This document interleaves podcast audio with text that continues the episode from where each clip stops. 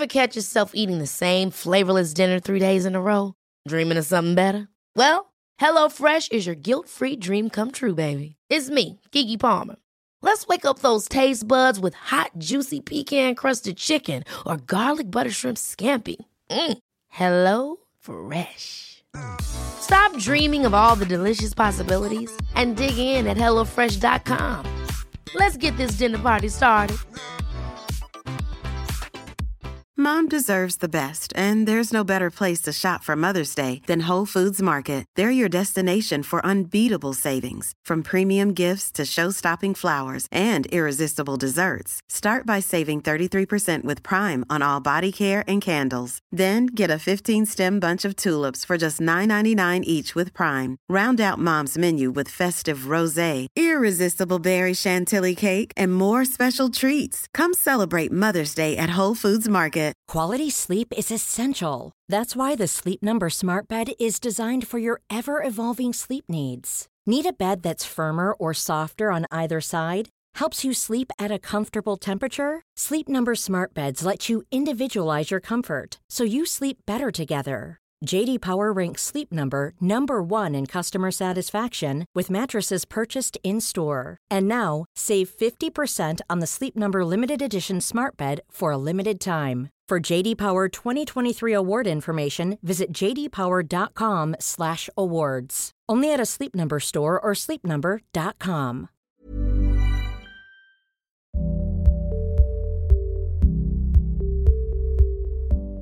Hello, dear listener, and welcome back to Owning It the Anxiety podcast with me, Caroline Foran. I'm the author of three books Owning It, The Confidence Kit, and Naked is my latest book, all about the power of vulnerability. I'm joined this week by a fellow author. Jack Williamson is his name. He's more than an author, he is a therapist, a coach, founder of Music You. He has a long, illustrious career working in the music industry as a talent manager and working within record labels. He's worked with Mariah Carey, he's worked with Lewis Capaldi, he has worked with, oh my god, the list goes on. Kanye West, I think, is in there as well, George Michael. He has an incredibly interesting background, and here he shares his story with me what brought him to this point of writing the book called The Shitty Committee, which has recently been endorsed by Oprah herself, so you know it's got to be good. And we talk about anxiety and the music industry, what shaped his his experience, what brought him here, and really what the essence of the book is and what people can take from it. Um, and it's really, really powerful. So I hope you find this as engaging and helpful and, and really inspiring as I did. Thank you as always for listening. Thank you to Jack for being a wonderful guest. And as always, I always appreciate any reviews or shares or feedback that you might have for me. And thank you as always for being such a dear listener.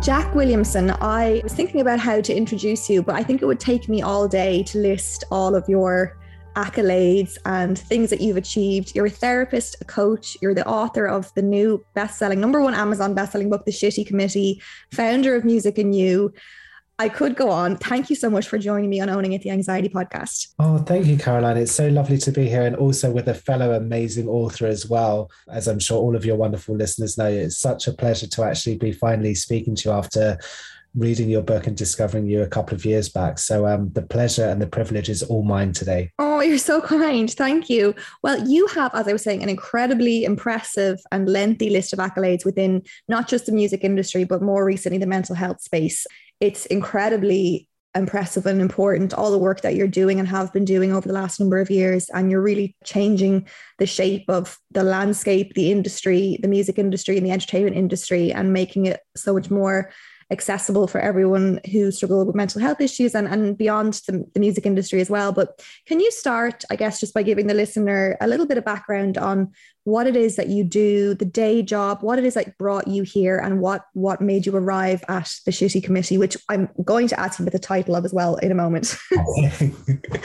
um, so, real long story short, I worked in the music industry for near on 20 years, and mental health has always been something in my own personal life that I've navigated, and we all have mental health, but I've navigated a lot of mental ill health over the years. And then in 2015, so coming up near six years now, um, just before Christmas 2015, I lost my brother to suicide, which for anyone or any listener that's gone through a bereavement, but more specifically a bereavement as a result of suicide, it completely changes everything in your life. And it really makes you, again, you have to go through the process of grieving, but it really makes you stand back and actually reassess everything in your life what's important to you, the meaning of life, what your purpose is, so on and so forth. And and as a result of what happened with my brother, it kind of set me on a whole different pathway. And whilst I stayed in specifically in the music industry, working in it for the next two or three years.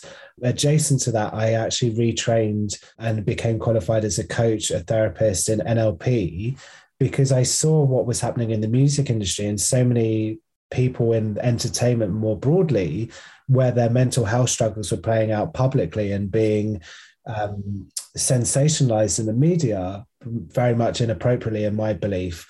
And I was just like, look, we need to do more to support these individuals. What can we be doing and how can we be supporting them? And actually, not only that, but working upstream to actually prepare these individuals for what a career in the spotlight will entail. And whilst there's bigger aspirations of actually doing that in the educational system and working upstream to actually be doing that in primary schools elementary schools etc for me it was because i've worked in the music industry my whole adult life and because it is a public facing industry that kind of transition and working alongside the music industry now to support mental health is such a a passion project of mine that that is what fills up most of my day-to-day work now alongside other bits and pieces like writing a book like doing other bespoke work um, more broadly I love the way you say that, like, no big deal, just write, writing a book on the side in my spare time. that happens to become a number one Amazon bestseller. At, at, what point did you notice, or did you notice a point at which things started to change in the music industry where it was getting too much for people with the artists that you were working with, where there was a conscious shift towards wanting to normalize mental health issues and be vocal about things that are, you know, we're all experiencing, especially given it was such a public facing arena for so many people you're working with? I mean, for me, my entry into the music industry was faced with mental health issues from artists. So I worked with Mariah first in 2001, just before she had her own mental health episodes during the glitter period of her career. And she's talked about it in her own book more recently. At the time that was going on, and then I was working also with George Michael, and he's trials and tribulations with substance misuse was being played out in the media. So, from the very start of my entry into the music industry, I experienced that. And then also, more importantly, how the media kind of really fed into that and actually had a real responsibility mm. for shaping the narrative of how that was played out and actually we've come a long way since then and actually the stigma while still is there is slowly reducing so that people are more open and transparent about their mental health. But i think over the years working with artists traveling with artists at all different levels from emerging artists to superstar artists you see a lot of this play out like this need for validation this question everything this every single detail or minutia being picked apart or criticized or critiqued. There mm-hmm their vulnerability of putting their most inner thoughts into a song, whereas more general public people would do that in a diary that's only for themselves. They're putting out their innermost thoughts out there for consumption. And then to be critiqued on that is a harrowing experience for anyone. And so it's just how you navigate that, as well as everything else that comes with being in the spotlight. And seeing that is just, yeah, it's, it's something that really woke me to the importance of mental health. It's so tricky because I guess people like normal non-celebrity people assume that if you're putting yourself out there and you're taking all the good parts of the fame, you know, you're going to be open to critique. But people forget that they're human beings. They're just on a much more global platform. Is your work more so with the talent or the media to try and change the perception of that in the media? So I work primarily with the talent and sometimes with the teams around the talent as well, because I think it is about proximity as well, because who you are is a reflection of the five people closest to you, as a lot of studies say. Some dispute that, but I'm a firm believer of that. And so it's working with those individuals to actually understand their psyche, understand their mindset, understand what's happened to them in their childhoods that shapes the way they view the world or they perceive the world. So they understand what what is their significant triggers so that they can be prepared for that to work through that and then when it does arise which invariably most of the times it does that there's a support system in place to support that But parallel to that, I do try to work with media to kind of help educate them or shape them. It's it like, for example, for me, and this was a complete misunderstanding on my side. When my brother died, I used to say, and people would ask me, I used to say, oh, my brother committed suicide. And I did some training shortly after my brother passed away. And I was informed that we don't actually say that because it's no longer a crime. Okay. Committed, yeah. So we now actually say death as a result of suicide or has died because they took their own life or a variation of that. And I'm very a big proponent of language.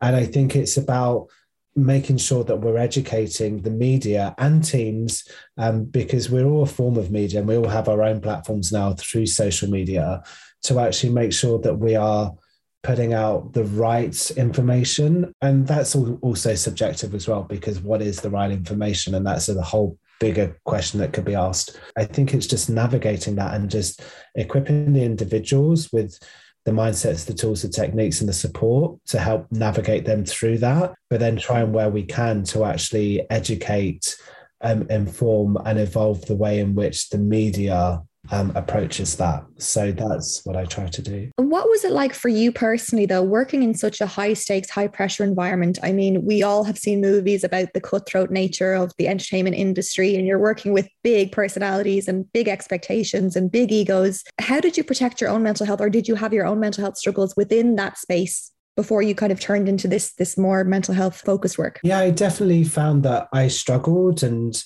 depending on where i was working would depend on what my mental health struggles were. I think when I worked in record labels, for example, for the likes of Sony or Universal, there was more stability there, there was more structure there. So the challenges were interpersonal, working with managers that didn't know how to communicate effectively, but also my interpretation of their communication and how that impacted me and not being necessarily able or willing to do the work to look at that. Then there's the culture of the lifestyle that the music industry kind of promotes and encourages, which is that kind of sex, drugs, and rock and roll. And I was never a proponent of drugs, nor do I judge anyone that is. But uh, alcohol was definitely my vice. And when you're going to gigs three or four times a week, most people only go to three or four a year and it's a night out. But yeah. when you're doing it three or four nights a week and you're drinking, that has an impact on your mental health because alcohol other than tequila is a depressant. So, other than tequila, tequila is a stimulant. That is the only alcohol that is a stimulant. So, that's a random fact there. In a pop quiz, if you ever go to a pop quiz or are running a pop quiz, that's a question that you could ask. Oh my God. Do you know, that's so funny because I mean, I don't really like tequila, but whenever I've had tequila cocktail or something, I have felt my like my physical anxiety just go through the roof as soon as it hits me. Like my heart is racing. And I've always just thought it was just tequila, but I guess it's the, the stimulant aspect. It, it, it was a fascinating aspect to me. It didn't make me drink more tequila. No. it, was just,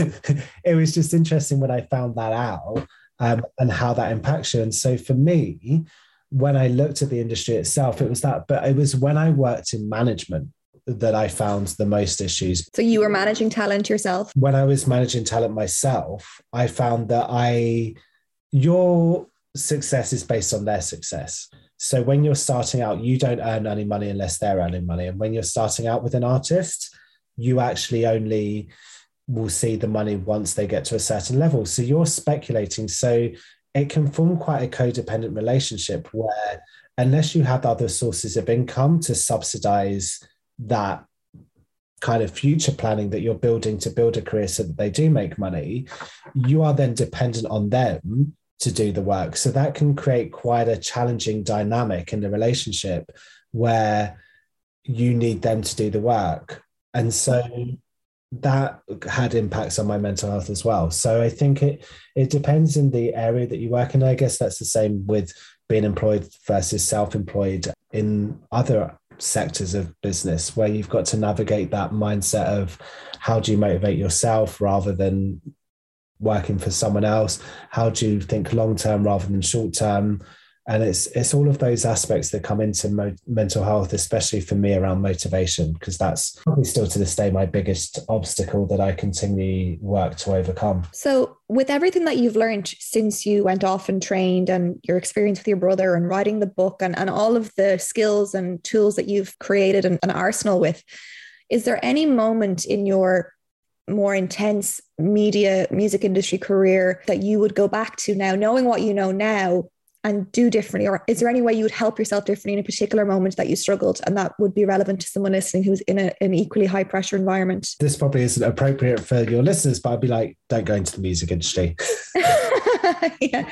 Really? Yeah i just think there's a lot of sharks out there. I mean it's getting better now but and i think maybe that's the same in other sectors. I I can only speak from my experience and I don't have insight into other cultures, but you see films like The Wolf of Wall Street, and it's this toxic culture, uh, especially from the top down, of managing people and controlling people rather than leading um, and empowering people. And I think that there's just such a toxic culture, and it still is there to this day in many parts of the music industry, that it's because a lot of the talent, as in the artists themselves, are a product, but they're also a person. They have opinions. They want to do things a certain way. Whereas if you're marketing a Tesla or you're promoting a Mars bar, mm-hmm. those products aren't going to say anything because they don't have a voice to say anything. So they can be molded, shaped, done into whatever they want um, without any feedback. And when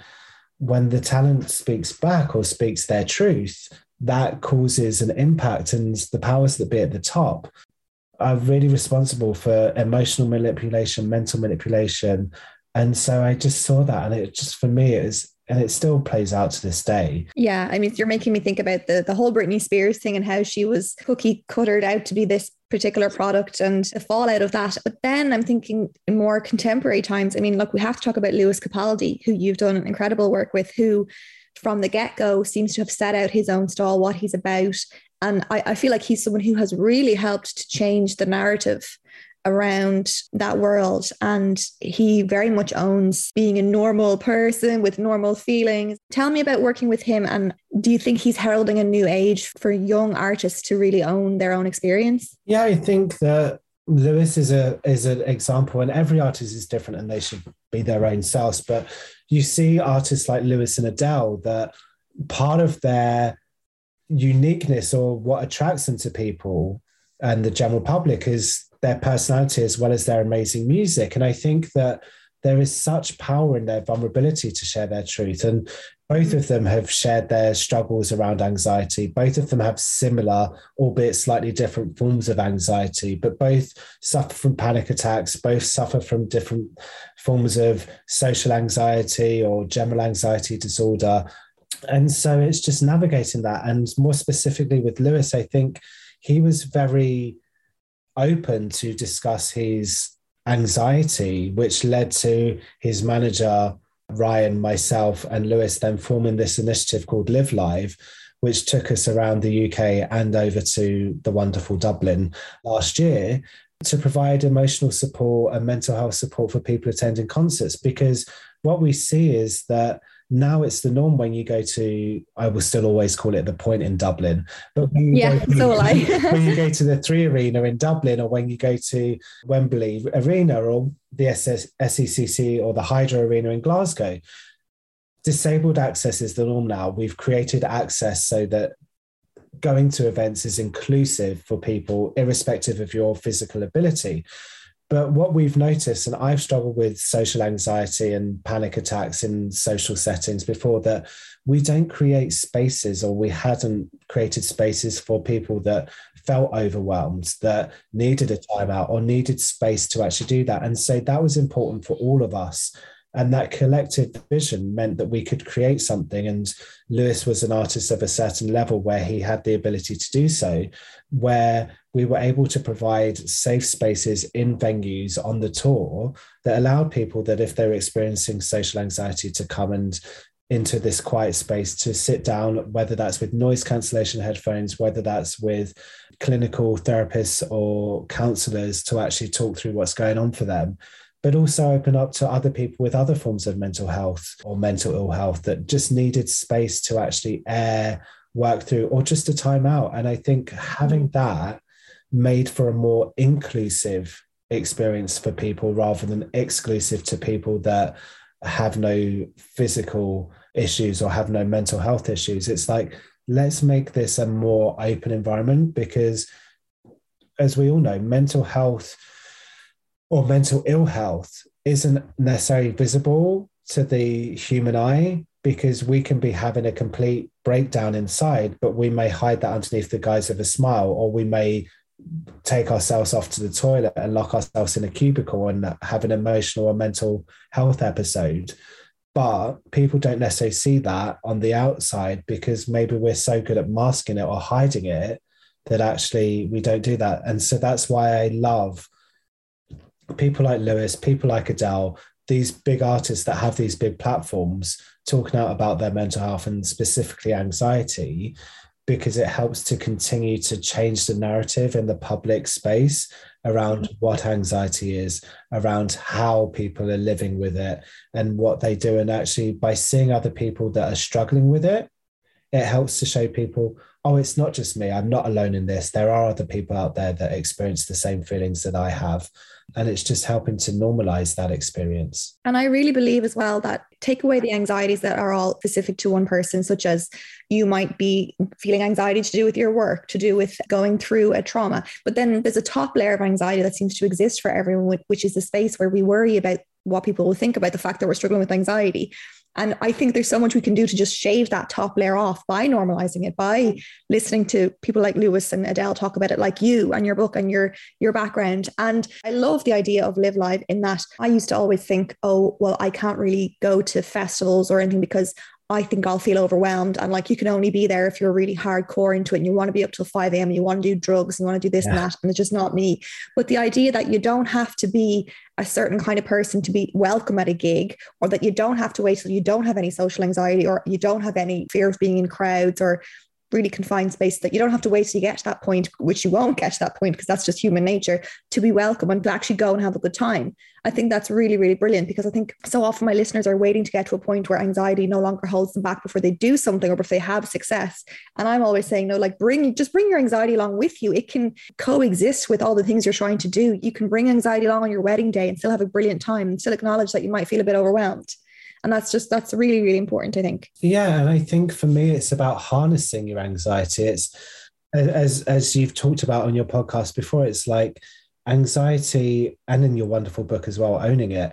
Um, i think it's all about how we navigate our anxiety and know that it's there and it's it's part of the amygdala it's part of our our, our primary response as humans that goes back millennia. And i think that utilizing it and knowing that with our adrenaline, if you can harness it the right way, you turn it into excitement rather than into anxiety. And it's just about being comfortable in that uncomfortableness, giving it space, but actually allowing yourself to work with whatever works for you. And it's never a one size fits all. Like we all have techniques, we all have tools that work. And what works for one person doesn't work for another. And what works for one of my clients won't work for another.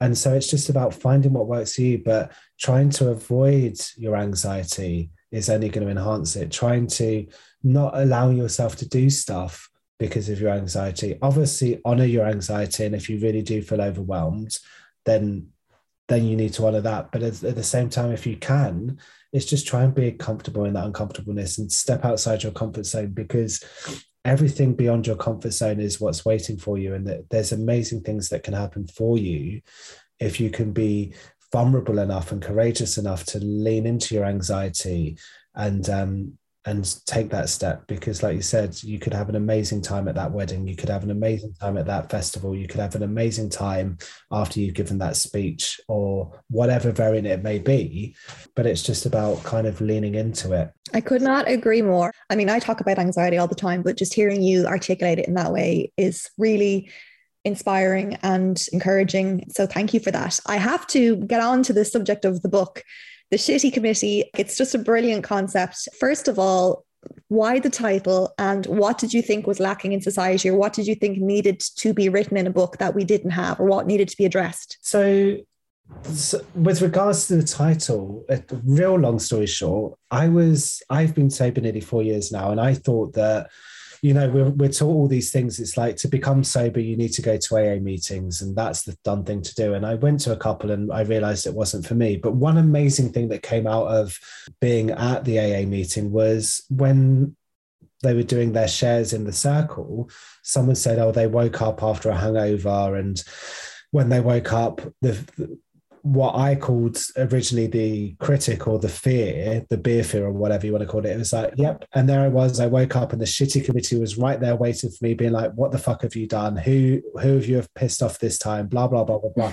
and I was like, oh my God, I love that because working in the music industry for 20 years, everything rhymes to me and everything in my head. Like if if people could listen to my head when I hear other people speak, there is always a song that is associated with what people say. And even when I do therapy sessions with my clients, um, there's always a song that's playing in my head. And now I bring that into the space because my clients know me well enough that I'll bring it in.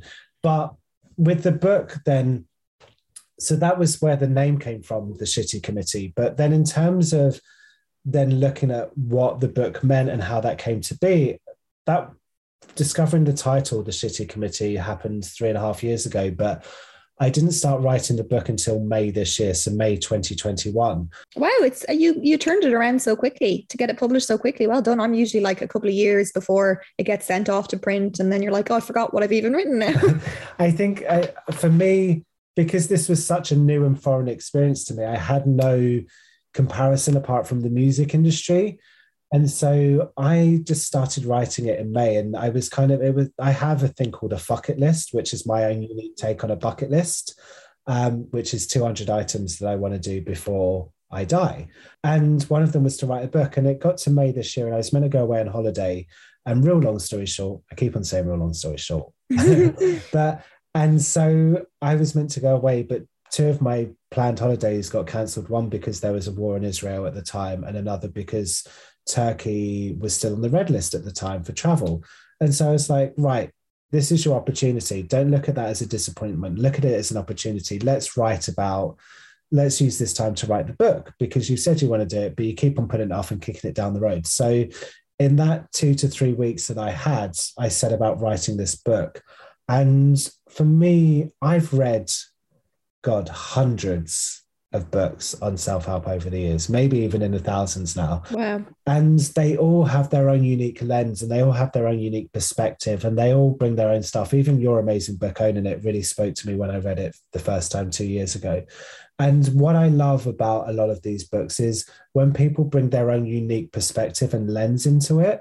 And so a lot of the stuff that you will see in books there will be similar themes that appear because we're all pulling from similar, if not slightly different information about the mindset or the psychology. Mm-hmm. But what I love is when you read those books or those stories that give you like a unique perspective on stuff that speaks to your soul, that speaks to your truth, that people can understand and relate to. And a lot of the times I was kind of like, oh, well, no one talks about X or no one talks about Y. And so I thought to myself, it's like, well, we talk about the inner critic, but what about the responsibility of the external shitty committee, the, the company we keep and how they make us feel like shit and how we can be doing work there to actually make ourselves feel better about the consumable shitty committee, the stuff that we consume. And that's not just food and drink, but also social media or media more generally, and how that can also make us feel like shit. And so for me, it was like, what I wanted to do was actually look at those three different variants the internal, so that what I call the shitty committee, but other people call the saboteur or the inner critic or the chimp paradox, mm-hmm. whatever.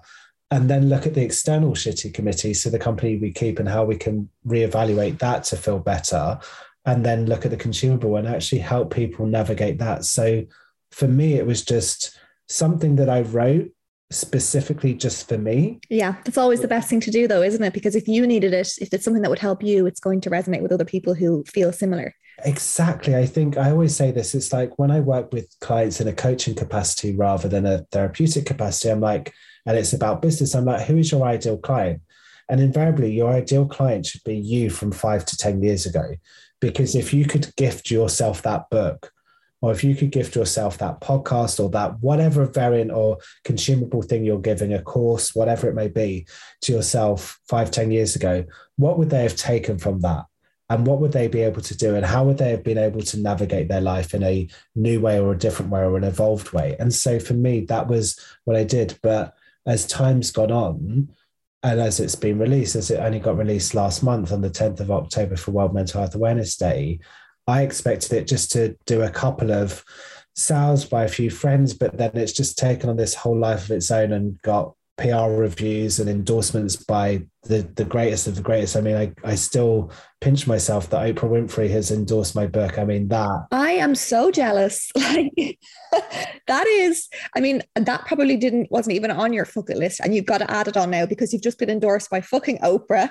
How did that feel? And what did she say? And, and what was the impact of that? Well, Oprah, actually, Oprah is on my bucket list. Oh, is she? Oh, well, you're very ambitious. I guess I need to think bigger. well, no, I think comparison is the thief of joy. So you should only ever look at yourself, my dear, as opposed to looking at other people's. But with Oprah, like on my bucket list is to meet Oprah one day because she is my guru or she is my Mecca or God or whatever you want to call them. Like I just when you work in the industry, you you kind of or in entertainment, it's a lot smaller than you think. And we because of the relationships that I've built over the years, I'm able to get books into the right hands of people. Mm-hmm. So I can I would never give them to my clients because it, it cross contaminates what we do. So I would never give a client a book because that's for me inappropriate and unethical. But with relationships that I have of artists that I've worked with over the years, be it Enrique Iglesias, be it the Chainsmokers, be it Mariah Carey, etc., if I've continued to have those relationships, then I'm happy to reach out to them directly or their team to send them a copy of my book. And so it is just about building and nurturing those relationships that I have done over the 20 years that means I'm enabled to get my book into the right hands of people. Well, I love that you're honest about that because I think a lot of people might just think it's pure luck, but it is 20 years of building on a relationship and being a decent person and, and looking after your relationships and your network. A hundred percent. And I remember being told this from a very young age. It's like, Jack, when you enter into the world of business, the most important person that you see in a business is never the CEO. People make the biggest mistake when they go to the most important person in the room. And it was like, Jack, the most important people in the world in terms of business, I think everyone is equally important. So I slightly disagree with this point. But in terms of the point, it's a salient point nonetheless. And so when you look at this, it's the most important people in a business or an organization is the PA or the EA the IT person because technology, if it all goes to shit, then you need them to help you. The facilities person that can help with all the all the kind of general stuff in the office. Security, you want to be nice to them because they will help and they can control stuff. And it's about working with the what people may term the help. And I think that's diminishing to call them to help the help in some respects because actually they are the people that make stuff happen. They are the power behind the power. They're the people that actually can help you navigate your way through life and you never know who they may be tomorrow. And I've seen so many artists that have been amazing at acknowledging the help, and so many artists that have been awful at acknowledging the help or actually treated them awfully. And invariably, nine times out of 10, that person would be exactly the same in the real world if they weren't public figures um, because fame doesn't change who you are it just reveals or enhances who you already are. So if you were a horrible person before you're famous you're still going to be a horrible person afterwards. It's not going to change it's just going to enhance that. But for me i think it's you build those relationships you save those relationships you make sure you treat people with respect and dignity because they are human beings and you don't ignore them or diminish them or treat them like crap. Because i've been made to feel that way many a time by people. And i and you always remember those people that make you feel awful. Yeah. as equally as well as that person that made your day or made a difference. I mean i don't know um, if your listeners got to see it and i know listeners from all around the world but adele did her special in the uk i won't give away the bit so anyone that hasn't seen it watched it but um, there is a moment there where someone important in her life comes out and it's the pa- the power of that one person that can actually shape or change your narrative. We all have that one person in our life, whether it's a friend, whether it's a teacher, whether it's a parent, that actually changes our narrative and actually makes us feel good and actually can ease our anxieties or make us feel less depressed or whatever. And I think it's so important that we do that work. And that's why I've always done that over the 20 years, which has then allowed me to build those relationships, which then has allowed me to get the book in the right hands to then get Dame Oprah of Winfrey. Dame Oprah.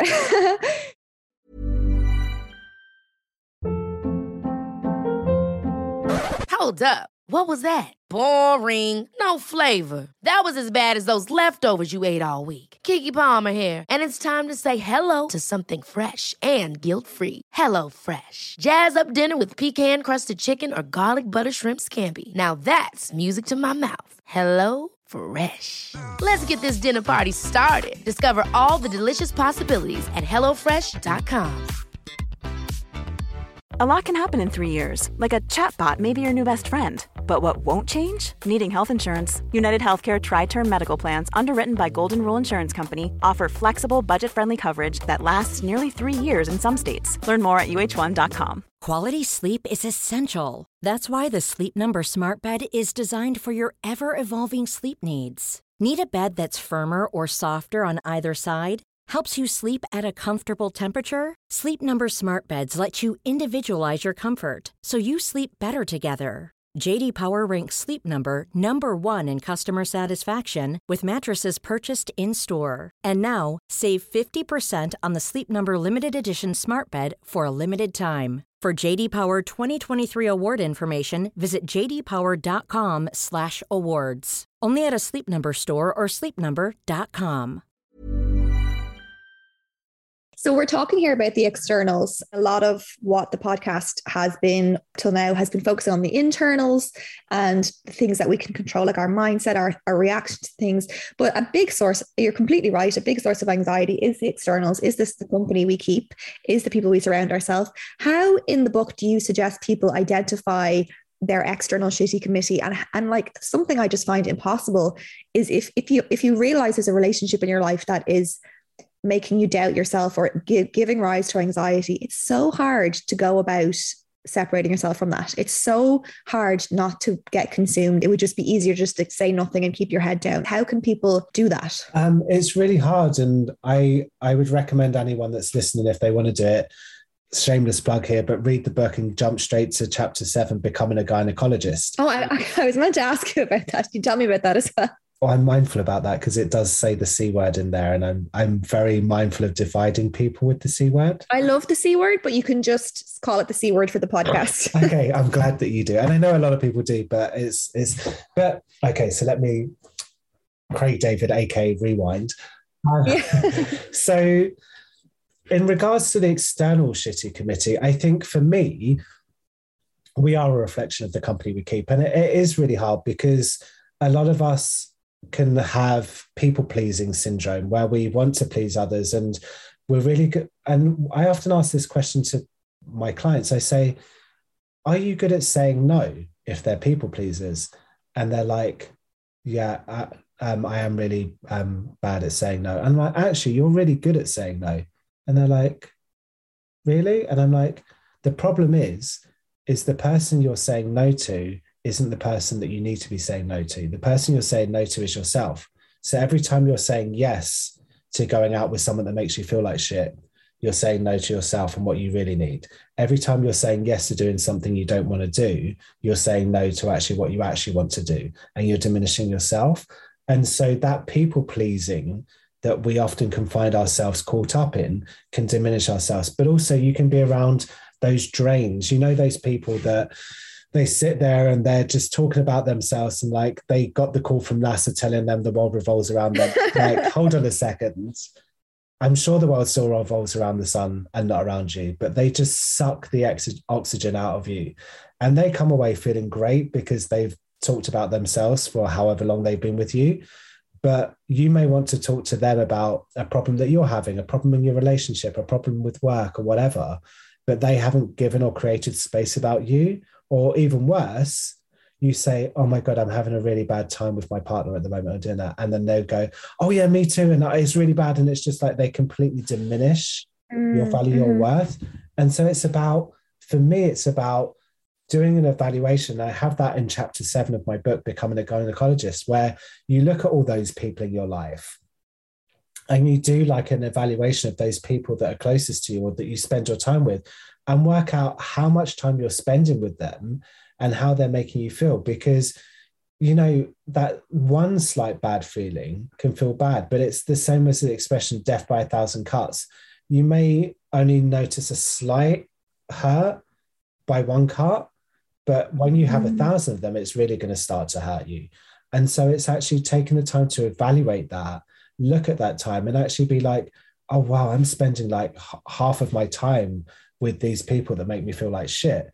I need to do something about that. So it's just about reevaluating that and actually moving them outside of your inner circle into an outer circle, into kind of, and they may even become acquaintances, or you may need to cut them out like completely.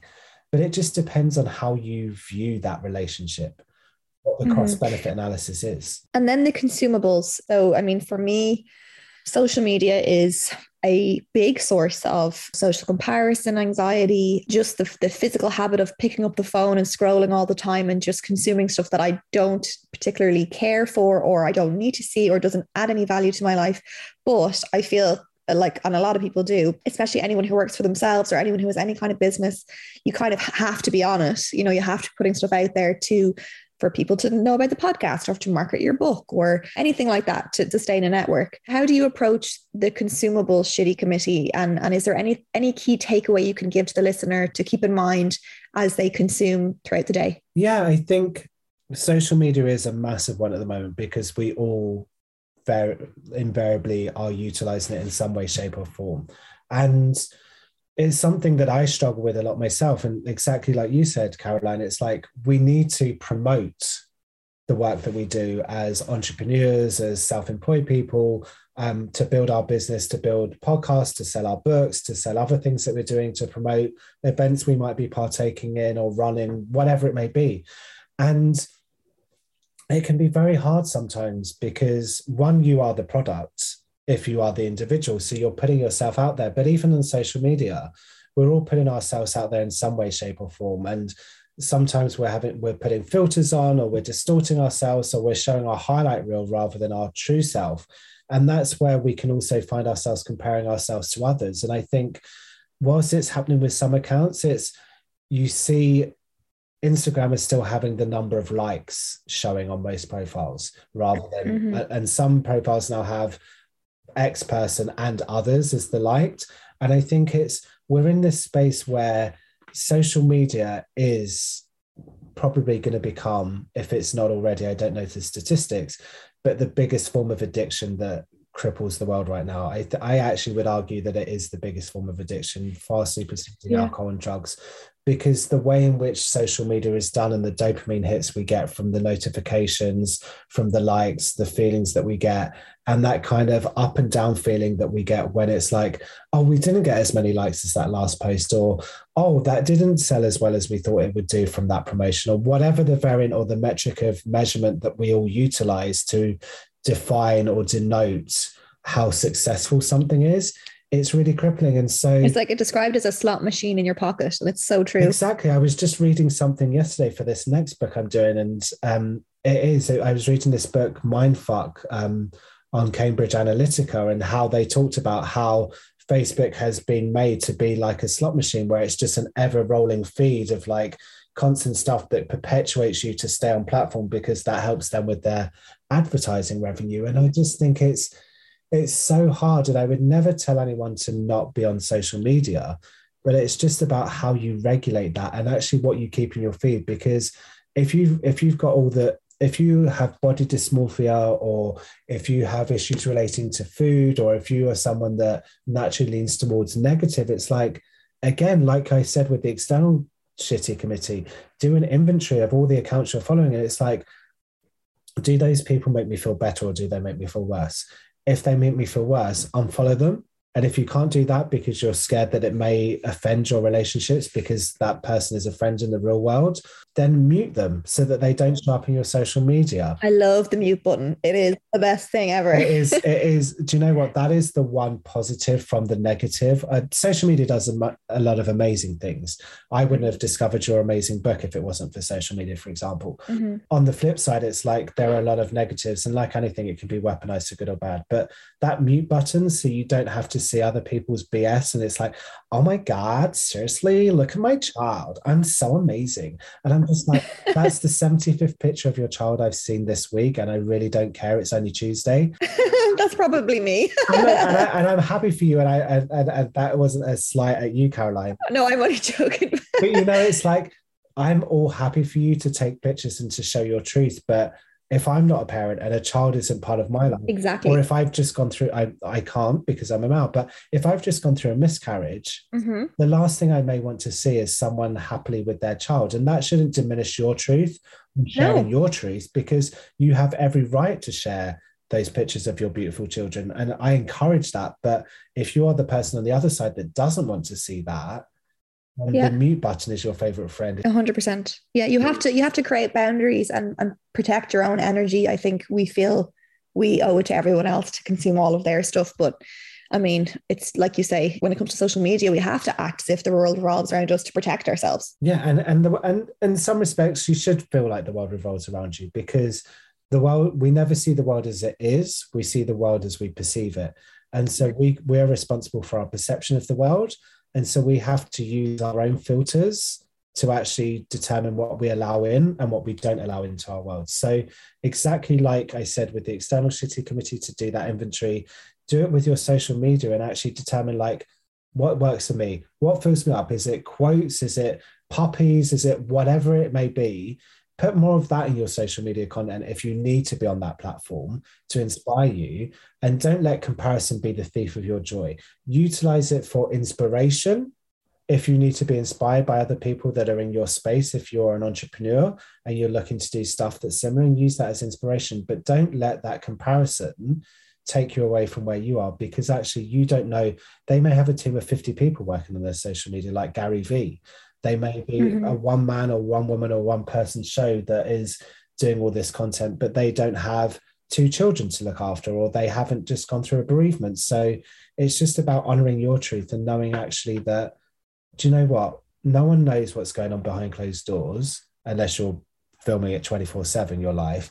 Then with that, you need to give yourself permission to be like, do you know what? I'm only seeing 10% of their life, if that.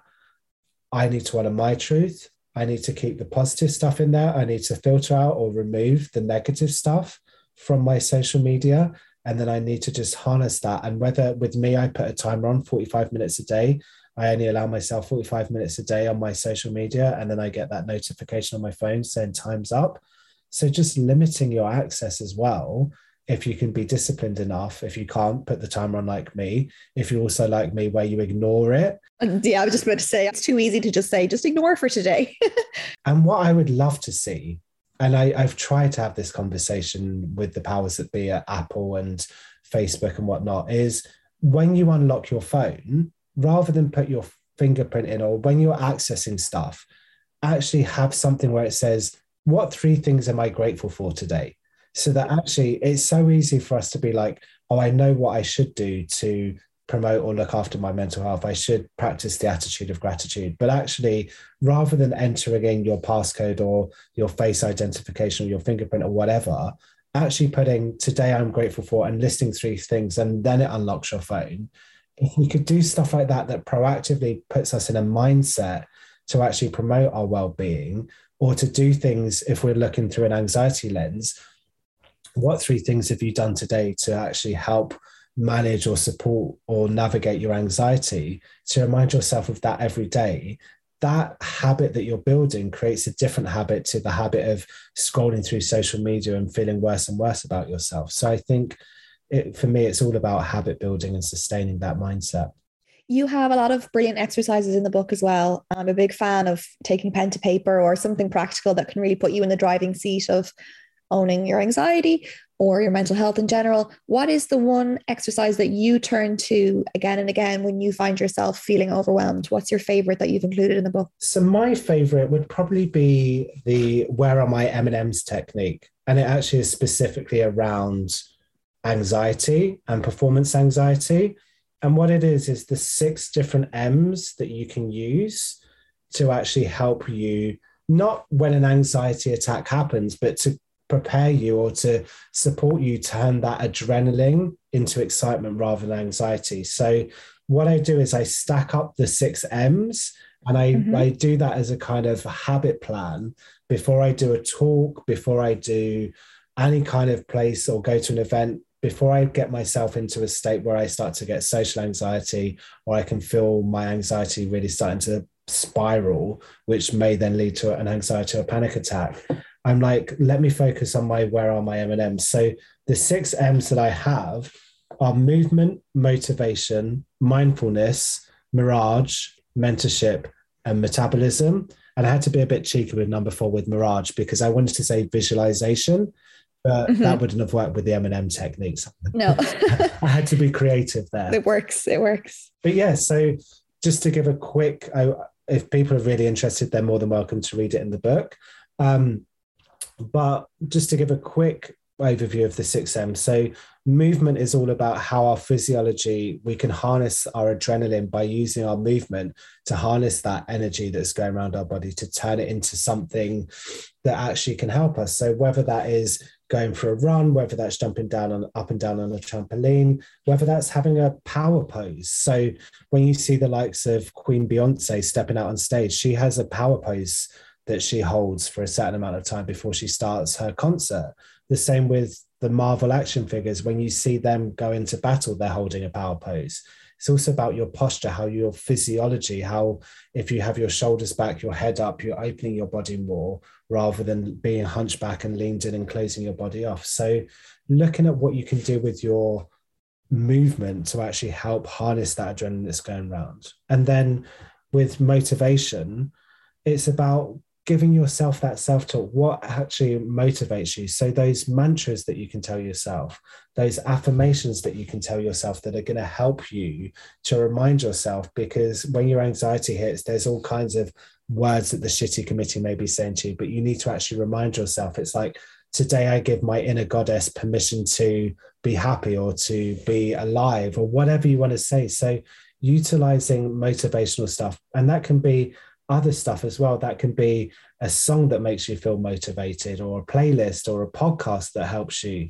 Um, listening to your podcast, Caroline, owning it, for some people may help them feel motivated and may feel less anxious afterwards because they've heard something, and have taken something away that feels good. So that's two of the M's. The third M is mindfulness. So just savoring that moment because sometimes with anxiety, we I can't speak for everyone else, we all have our own relationship, but for me, I feel like I'm getting swept up in a hurricane. And the more and more I allow my thoughts to go, it goes from a category one hurricane to a category five in some instances mm-hmm. where I have a mm-hmm. full blown panic attack.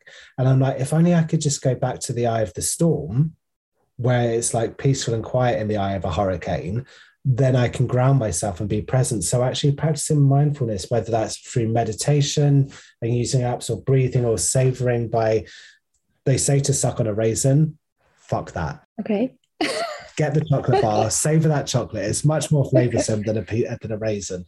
Um, so it's doing that, and then Mirage. It's like that's the one that I had to be creative with. It's a mirage is just an illusion, and our brain doesn't know the difference between what's real and what's not. So if we can visualize or create that mirage in our heads by shutting our eyes and picturing you going out on stage and performing to a crowd or giving a speech or speaking in a meeting or whatever you're afraid of or like coming away from that event that you were scared to go to feeling great and visualizing it and using that tricking your mind so to speak into actually something successful happening you're going to create a, a kind of narrative in your mind that actually things are going to be okay. And then also mentorship. It's leaning into people that can support you through that journey. So, all of your listeners lean into you, Caroline, because you, in some way, shape, or form, are a mentor to them because you are able to impart knowledge, wisdom, advice, and learnings through your podcast, through your books, through other work that you do to help support them. So, leaning into people that can help you.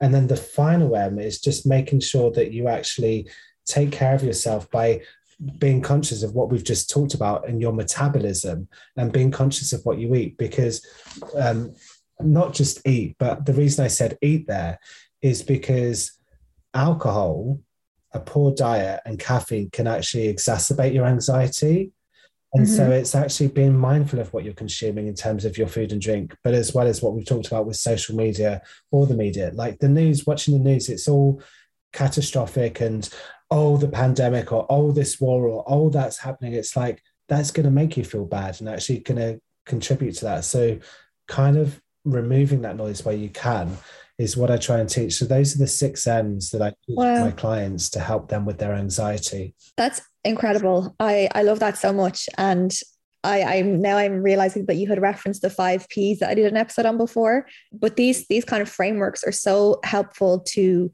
put into action for the listener or to have in the back pocket or to write down on your phone or on your on a piece of paper when you feel anxiety rising or when you're about to do something that's going to be anxiety inducing. It's really really good. I love everything that you're saying there especially the idea of like adding in the mentorship and the metabolize. So like what you're consuming at the end because people underestimate they really do underestimate like someone's really stressed out they've got to go into a big board meeting and they're having three espressos in the morning and it's like well that's going to massively exacerbate the feeling of stress and anxiety and people take take it for granted but that's like I call it like the low hanging fruit. You know, that's stuff you can take away and give yourself a far greater chance of feeling calm and at ease and being able to function and perform at your best. Your low hanging fruit is my shiny object syndrome. Yeah. It's like, oh, that's shiny. Let me quickly take that. And it's like, oh, is that actually going to help me in the long run? Or is that going to hinder me?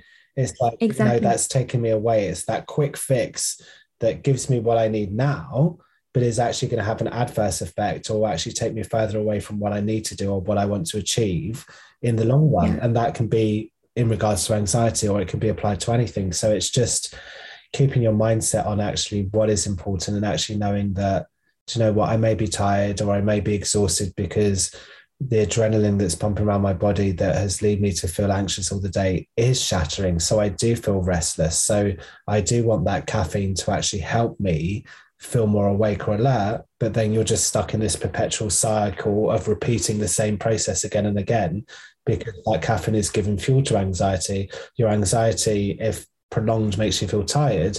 Then you want to actually stop feeling tired, but you may not have the ability to sleep or rest because you've got commitments and then so the process continues. Oh it really is like a hamster wheel. Jack i can't thank you enough for coming on the podcast and sharing with me so eloquently all that you've learned. It's so interesting hearing about the industry and your background in particular is so unusual in the mental health space and i really appreciate it and i know that my listeners really will too and I don't doubt that your brother would be incredibly proud of you for having turned your life into this mission that helps other people to identify their shitty committee. And I hope that you're proud of yourself too. Oh, thank you. Yeah, I, I hope you will be too. I'm, I'm taking these ashes off to Antarctica in two weeks. So um, I'll have a moment in there to celebrate um, the success of the year and reflect back. Um, so yeah, but it, it's it's one of those things that I, I think anyone on this podcast can relate to. We we often celebrate everyone else's successes, but we don't necessarily take the time to celebrate our own. So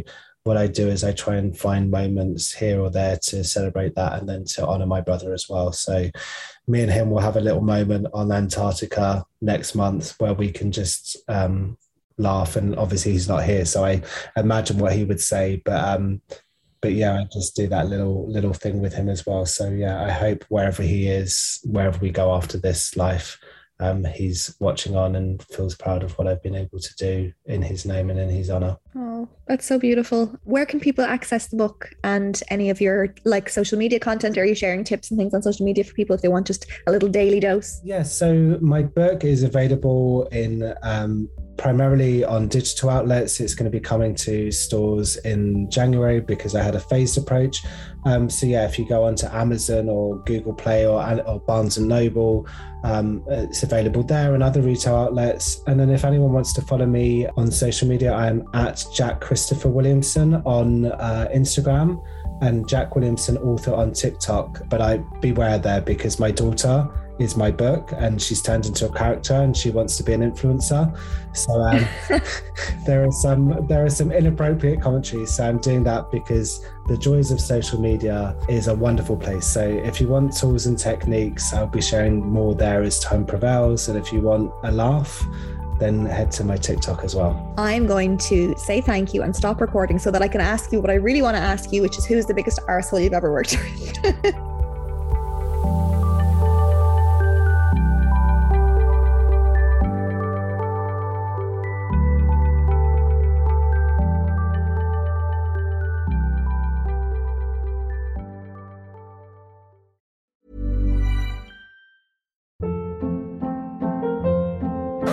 Hold up. What was that? Boring. No flavor. That was as bad as those leftovers you ate all week. Keke Palmer here, and it's time to say hello to something fresh and guilt-free. Hello Fresh. Jazz up dinner with pecan-crusted chicken or garlic butter shrimp scampi. Now that's music to my mouth. Hello Fresh. Let's get this dinner party started. Discover all the delicious possibilities at hellofresh.com.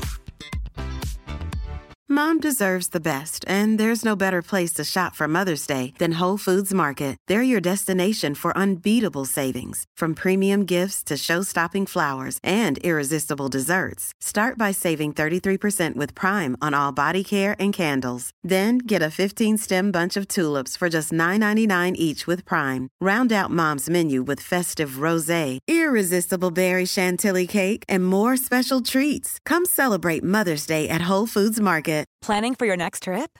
Elevate your travel style with Quince. Quince has all the jet setting essentials you'll want for your next getaway, like European linen, premium luggage options, buttery soft Italian leather bags, and so much more. And is all priced at 50 to 80% less than similar brands. Plus, Quince only works with factories that use safe and ethical manufacturing practices. Pack your bags with high-quality essentials you'll be wearing for vacations to come with Quince. Go to quince.com/pack for free shipping and 365-day returns. The easiest way to access Owning It Real Time is to head to the link in the episode description or episode details, whatever you call them, show notes. You will find the link in there at the top. You can sign up right away for Owning It Real Time and access a full library of 10 situation specific audio guides that will help you own your anxiety even more than you've ever done before.